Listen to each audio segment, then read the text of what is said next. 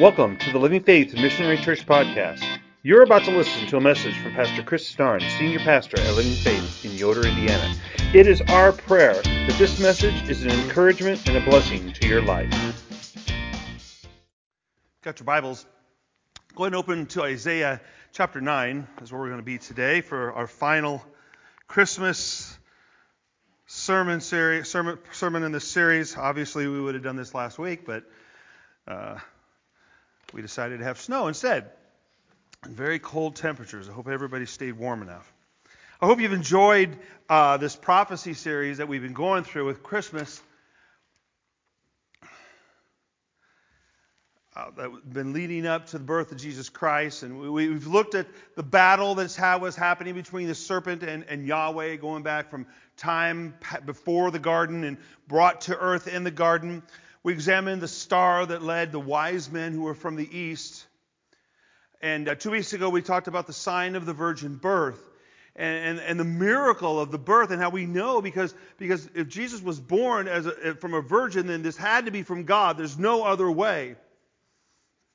And it, how important that is, the virgin birth is to our faith in Jesus Christ. So today, on New Year's Day, we're going to look at the fourth and the final prophecy of a great king. So we're in the book of Isaiah, which it's interesting. We've been in Isaiah for the last part of this year, and we'll be for most of next year, but here we are ending Christmas in Isaiah. Isaiah 9, 6 through 7 says, For to us a child is born to us a son is given, and the government shall be upon his shoulder, and his name shall be called Wonderful Counselor, Mighty God, Everlasting Father, Prince of Peace. Of the increase of his government and of the peace there will be no end on the throne of David and over his kingdom to establish it and to uphold it with justice and with righteousness from this time forth and forevermore. The zeal of the Lord of hosts will do this. Amen and amen. I think more and more, even today, I, I think we are longing for this time when we will see the Prince of Peace appear and everything will be where the way it should be, which is sometimes I think the complete opposite of what it is today. There have been many songs written from these verses um, that include this prophecy. Most famous one being Handel's Messiah is based upon Isaiah 9:6. This, the phrases for unto us a child is born and unto us a son is given, they're, they're kind of etched into our culture. This culture of Christmas and all of Christendom. The four names that are given this child, will, will, you know, when you think about them, they kind of, they, we, they're not just words that we say, they kind of instill in us some emotion, you know, Prince of Peace, Mighty God, Everlasting Father. I, they, they, they all, they kind of, kind of give us a feeling, a, a hope. We got to wonder sometimes, I wonder how the first hearers who heard Isaiah say these words, or at least read them, what they thought. How did they understand it? I mean, they did not have Christmas as a framework for, our, for Isaiah 9:6. So how did they understand it? How, and then how does the rest of this prophecy, how does that all relate to us in Christmas today? So, like we've done in the previous three weeks of, of the series, I want to go back. I want to I want to you know, this, this, this prophecy doesn't stand alone. It, it, it encompasses the other three prophecies. So I want to kind of, I want to kind of look at them all back. We're going to kind of review them real quick here, but I want to first, I want to, I want to pray before we get into this too much further. Father, we, we praise you for your word and for your prophecy.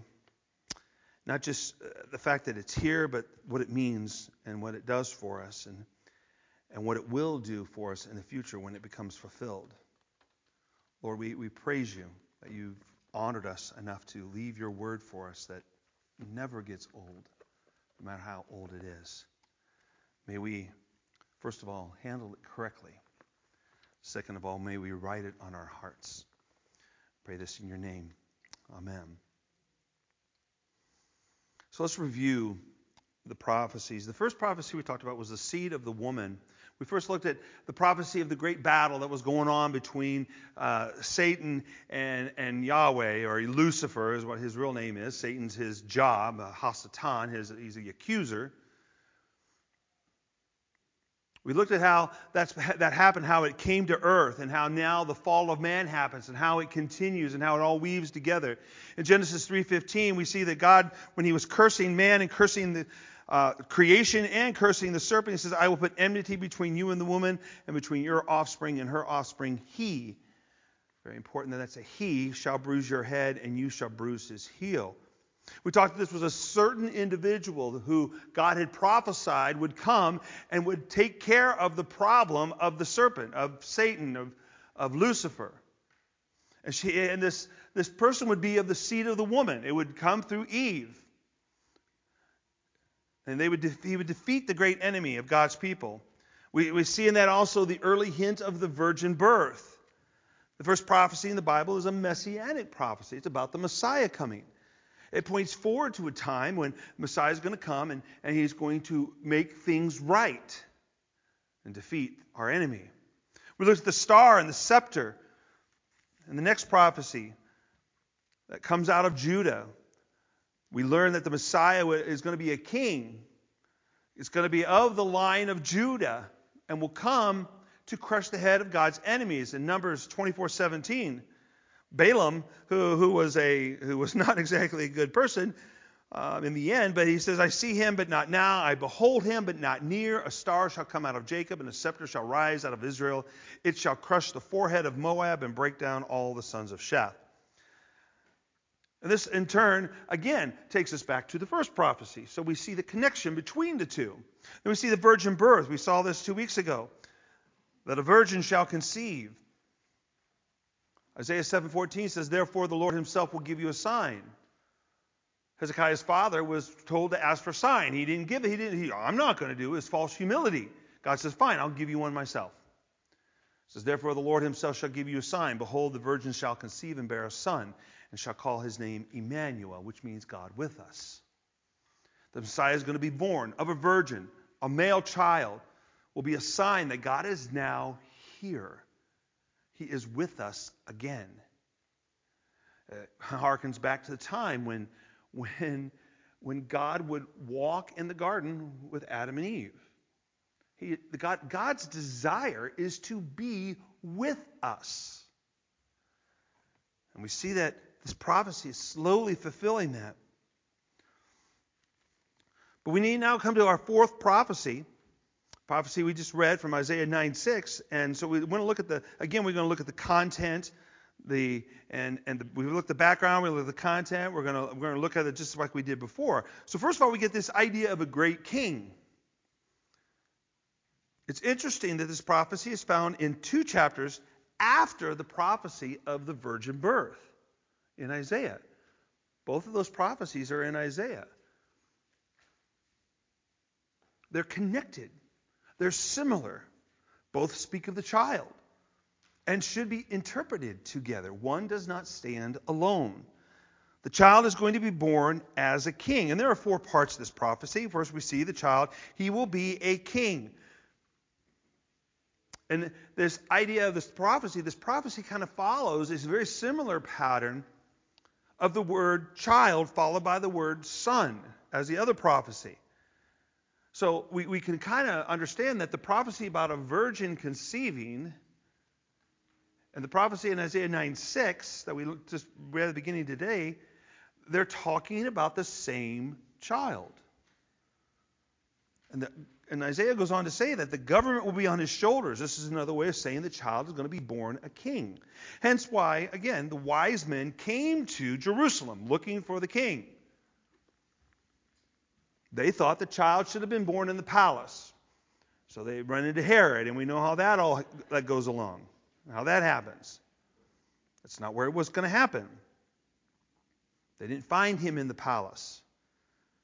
See, God, here's the thing God does not always do things according to the way we think they should be done. He doesn't do things according always according to the way that we think would be normal. I've, I've learned that in my life. I always try to look for God in, in the normal. I, I normally can't find him in the normal because he doesn't always do things that way. He does things in different ways. He has his own plan. We can't pigeonhole God into, into a, a certain pattern of how he does things. He does his his ways are not our ways. In fact, Isaiah himself will say that God says, For my thoughts are not your thoughts in Isaiah 55. Neither are your ways my ways, declare the Lord. For as the heavens are higher than the earth, so are my ways higher than your ways, and my thoughts than your thoughts. I don't know about you, but that always brings me some comfort. Because I've seen my ways. My ways aren't always the best ways. My thoughts are not always the best thoughts. I'm glad God's are higher than mine. And then Isaiah will go on and he'll give him these divine names. It describes the child under some divine names. Look at look what it says there in, in verse 6. In part of the last part says, And his name shall be called Wonderful Counselor, Mighty God, Everlasting Father, Prince of Peace. Now, we, we know that you know, those were not his actual given names, but they're descriptions of who he is. We're going to, in our Sunday school class, we're going to begin a, a, small short series on angels. And there's a lot of, a lot of the things we read in Scripture about angels are descriptions of who they, what they are, who, what they do, what they are, what is the hierarchy. And, and, and that's what God does. He gives, he gives names to things, and they, they, they're not necessarily their given name. They describe them. It gives even, it gives a broader, a more beautiful picture of who Jesus is. So I want to take each of these and kind of talk about them just a little bit. So he's a wonderful counselor. Now, some translations separate those two terms, and, and, that's fine. He's wonderful, yeah, and he's a counselor, yeah, it's good. Or he's a wonderful counselor. Either way, if he's wonderful, he's going to be a wonderful counselor. So there's, there's no problem with doing that. But I, I want to kind of look at them together and look because all the other names are compound words. So let's kind of keep that, keep the, the, the same flow going here. See, wonderful means miraculous. If it's wonderful, it's miraculous. It's astonishing. It's beyond our understanding. Put wonderful a counselor, and we see that this child that is born is going to be filled with divine wisdom. when we go to a counselor, when you go to, to get counsel from somebody, the, the hope is that they're pretty wise and they know more than you do about a subject or something, or they've experienced something in their lives, or at least read about it and been taught about it, so that they can give you some good advice. If you go, you know, let's say you, you, you've got, you've got a plumber into your house and, and they're working on your sink and, you know, you don't ask them about doing your taxes. You know, not normally. You know, hey, when you're done when you're done, you know, fixing that pipe, how about if you uh, fill out my 1040? No, you don't do that. You go to somebody, if you got to have somebody fill your taxes out, you go to somebody who knows about that, who's an expert at that. And this idea of wonderful counselors is is there anything that Jesus doesn't know? Well, no. He's God. He's omniscient. He knows everything. And the beauty of it is, if we go to Hebrews, we know that not only does he know everything, but he's experienced things. He's, we don't have a high priest who hasn't experienced what we have experienced. We have a high priest who's suffered like we have. We have a high priest who's, who's dealt with temptation like we have to and how we should. We have a high priest who suffered and died for us. Jesus is definitely a wonderful counselor. This child is going to be born with divine wisdom. Now, I'll be honest with you, I don't believe that when Jesus was born, that he immediately started talking to Mary and had a huge book. He could have, but I believe he experienced life as a child, growing up, going through puberty, you know, learning how to walk. All those things that we experienced, he experienced. But see, this child knows things that only God could know. He is a wonderful counselor. And that leads us into the next word, which was next two words, which is mighty God. We see this emphasis on power, this might. This word mighty conveys this idea of a warrior, a hero. The Lord is a warrior. God is a warrior. There's a lot of warrior language in Scripture. It's another thing I'm thinking of my Sunday school lesson that I wrote. We're going to talk about that today, about how the angels, there's a lot of warrior language about the angels. And when we, a lot of times when we picture an angel, what do we picture? You know, this big buff angel with a sword and the big wings, you know. Nothing in Scripture says that's what they look like. But we think about that. We think of this warrior language. We think of mighty God. This mighty, uh, this child, he not only does he have divine wisdom, but he possesses divine power. What's interesting is that, you know, let me ask you this: What is more powerful, someone who has power and can and uses it, or someone who has power and restrains themselves from using it when it wasn't on time yet? Think of the story of the of the wedding in Canaan. The wedding in Canaan, he, his mother comes to him and says, "Oh, you got to do something. They're out of wine. You know, they've been partying for four days and it's gone. It, it's going to be an embarrassment." He's like, "Woman, that, that always takes me back. I mean, takes me aback. It doesn't take me back. I've never called my mother woman. But could you imagine saying, "Listen, woman," you know, you know, that's not something you say to your mother. But he did. He says, "Woman, it's not my time yet." And yet she says, "Just do what he says." He still obeys her. He honors her. So he performs his first miracle. It was it wasn't his time yet, but he knew God, God allowed him to do that. God the Father allowed him to do that because he needed to honor his mother. There was no sin in that, but he was able to restrain his power until that time. He knows things that only Yahweh can know, and he does things that only Yahweh can do. He says, he tells us, he tells them, I only do what I see my father doing. You know, I, I, try to show my kids how to do things. I say, here, this is how I do it. This is what this is. My, my goal is hopefully they'll be able to do it so I don't have to do it anymore. It's a selfish goal. Here's how you mow the lawn. Now I don't have to mow that part of the lawn anymore. You know. But Jesus knows everything that his Father knows. And he can do everything that his Father can do. That's why when he sits there, he sits there and he's feeding the 5,000, he's able to break the fish and bread apart and it just multiplies. He's creating. He creates, he creates something out of nothing. What do you think God did? He spoke and things came into being. He can do what his Father does. He's a warrior. He's a champion. He goes out, he overthrows God's enemies. He fights for us. He's going to crush the head and destroy the kingdom of the serpent. That kingdom that we see out here today, I'm telling you, I see it more and more.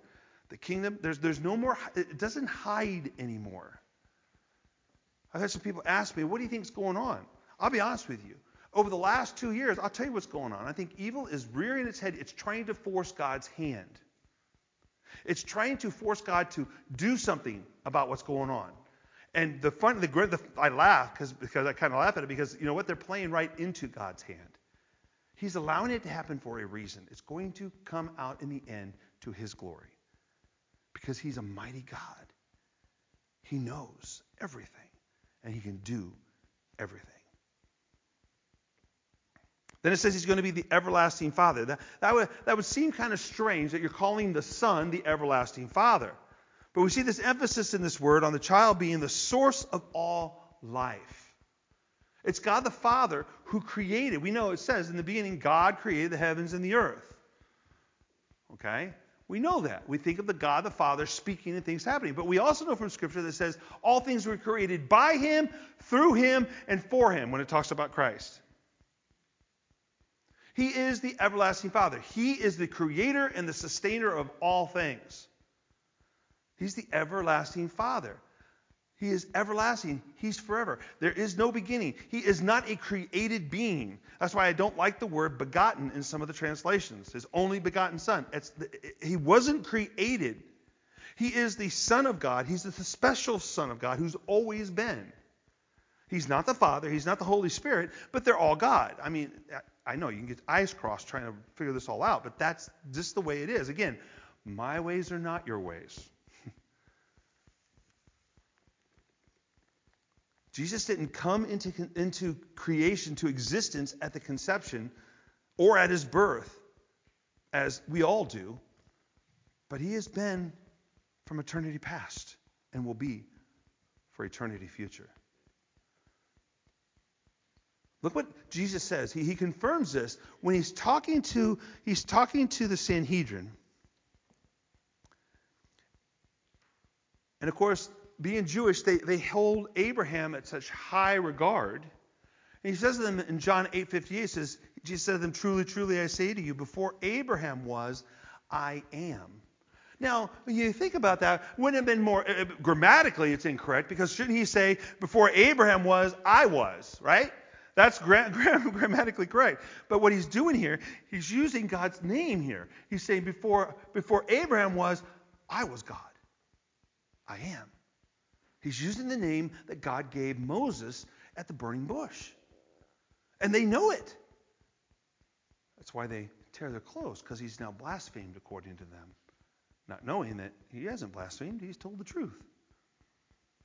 This child, this child in the manger, is going to be the source of all life as Father, which means he's creator. He's not God the Father, he's God the Son. But we call him Everlasting Father because he is the source of all life. Look at John 1 1 through 3. When John writes this, he wants us to give he wants to give us a sense of who Jesus was. It says, "In the beginning was the Word." Jesus was the Word. He was the Word of God. And the Word was with God, and the Word was God. He was in the beginning with God. All things are made through him, and without him was not anything made that was made. Everything was made through Christ. Everything. He has no beginning because he is the cause of all beginnings.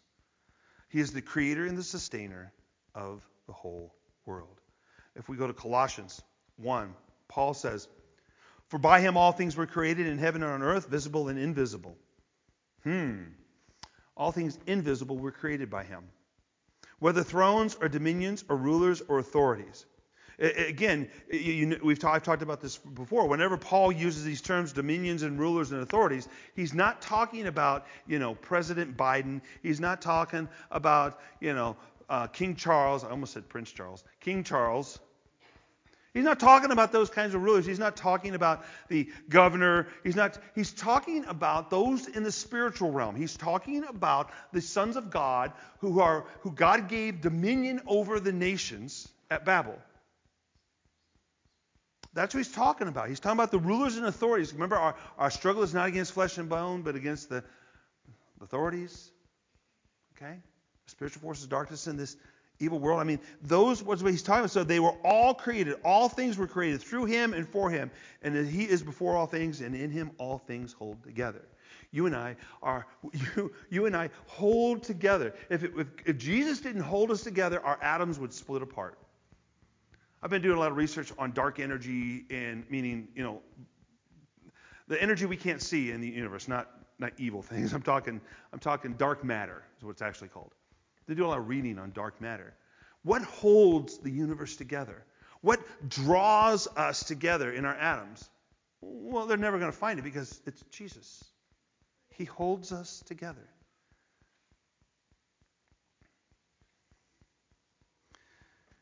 Prince of peace. See this this word these words kind of it talks about the sovereign rule of God. This world this world is searching for peace. I know right now it seems like all we want is war. That's why I think the evil is running rampant. I don't think, I, you know, I don't think that the Holy Spirit's been taken out of the way, but I think the Holy Spirit's been told, okay, let them, let their it's like it's like it says in Scripture that you're to hand people over to Satan so Satan can have his way with them. That's what's happening. Satan's having his way with a lot of people in this world right now.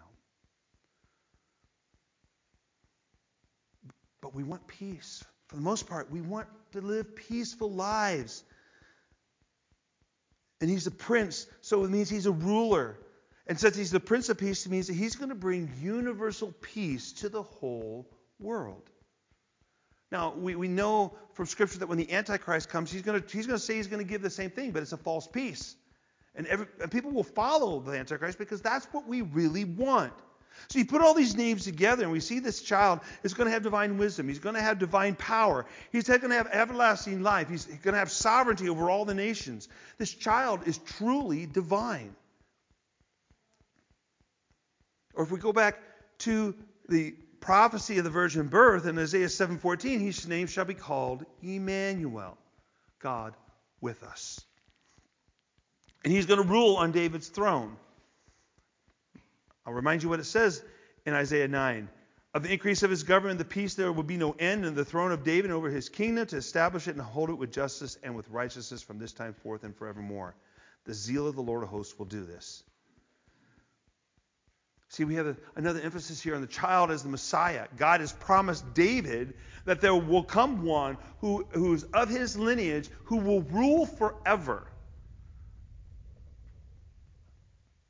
That's why he's called the son of David. He is of the line of David, and he's going to rule forever. In 2 Samuel, this is the promise that was made to, to David.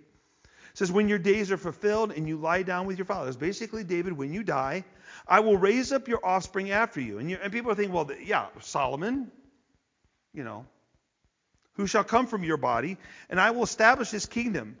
He shall build a house for my name. And he is. He's talking about Solomon here. But see, there's a double meaning.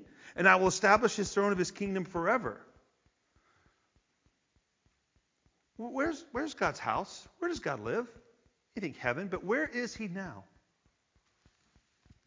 He's right here. You and I are the house of God. We are the holy ground. He's establishing in us forever this presence within us and with us. And what we see in this in this prophecy, we see this narrowing of the coming Messiah. First, we see that he was coming from the seed of the woman. So we know it starts with Eve. And, but who was it? Who was who was who was he? Where was he going to come from? Who was? Uh, could you imagine throughout the history of the Jewish people, all the women who were, who were and if they knew this prophet, they're thinking, "Am I the woman? Is it? You know, I know I'm from the line of Eve. Is is, is it? Is it my child that's going to be the one?" Then we then it gets narrowed down, and, and we know it's going to come from Abraham in Genesis 12, 2 through 3. When God promises that the, that the world's going to be blessed because of him because of Abraham. Then we see it further down, narrowed even further down, when we know from Balaam's prophecy that going to come from the, he's going to come from the tribe of Judah. And then we see here in 2 Samuel that the Messiah will come from the line of David. And that his throne is going to be established forever.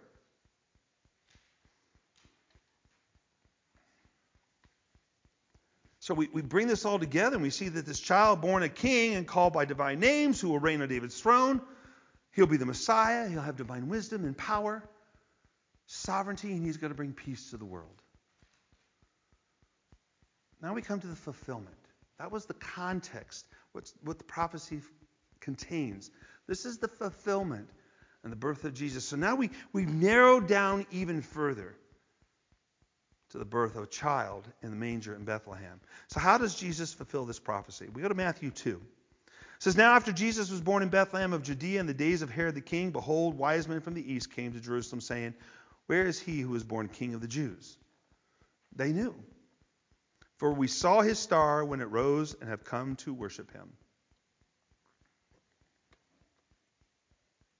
Did you notice that? They said, We come to worship the king of the Jews. He doesn't say, they don't say, where is he who will one day become king of the Jews? Is anybody ever born a king?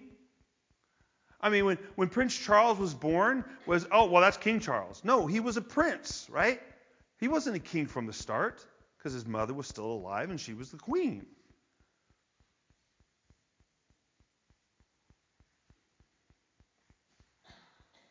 See, they don't say the king who will be a king of the Jews. We've come to see the king of the Jews, who was born king of the Jews. Jesus was king from birth. Now this is this is not normally how it works, but this is what has happened. And we, we, if we continue on further, we can see that, you know, he may not have been called, you may not have heard the words of the divine names, but you can see where the context, the idea of it. Matthew 123 says, Behold, the virgin shall conceive and bear a son, they shall call his name Emmanuel, which means God's with us. We know that he was God and he was with us. He's, he's called Jesus or Yeshua, which means God saves or God is salvation. He's called Christ, which means Messiah. By the way, nobody during his time called him Christ. You are the Christ, the Son of the living God. Nobody called him Jesus Christ. They called him either Rabbi or Yeshua. But even more important is what Paul tells the church at Philippi in Philippians. He says, Therefore, God has highly exalted him and bestowed on him the name that is above every name. So the name of Jesus, every knee should bow in heaven and on earth and under the earth, and every tongue confess that Jesus Christ is Lord to the glory of God the Father. See, Jesus is called Lord, Kyrios in Greek, and Yahweh in Hebrew. Lord is God's personal covenant name. Whenever you see Lord in Scripture, in the Old Testament, that's Yahweh. If you see it in, in, in the New Testament, it's Kyrios. God does not share that name with anyone except for Christ. But Jesus himself, he's called Lord. Jesus is our wonderful counselor, mighty God, everlasting Father, Prince of Peace, Emmanuel, Christ, and Lord. This is why, if you want to know, eh, so how do you know if you're saved? Well, if you believe in your heart and you confess with your mouth that Jesus Christ is Lord, you are saved. If you confess and believe that Jesus is Lord, you're saved. So we know that Jesus is going to reign on the throne of David. We see this message that the angel gave Mary. And Mary, when he comes, when the Gabriel, we think it was Gabriel who came, she, and this is what he says to her. He says, The angel said to her, Do not be afraid, Mary, for you have found favor with God. And behold, you will conceive in your womb and bear a son, and you shall call his name Jesus. Yeshua.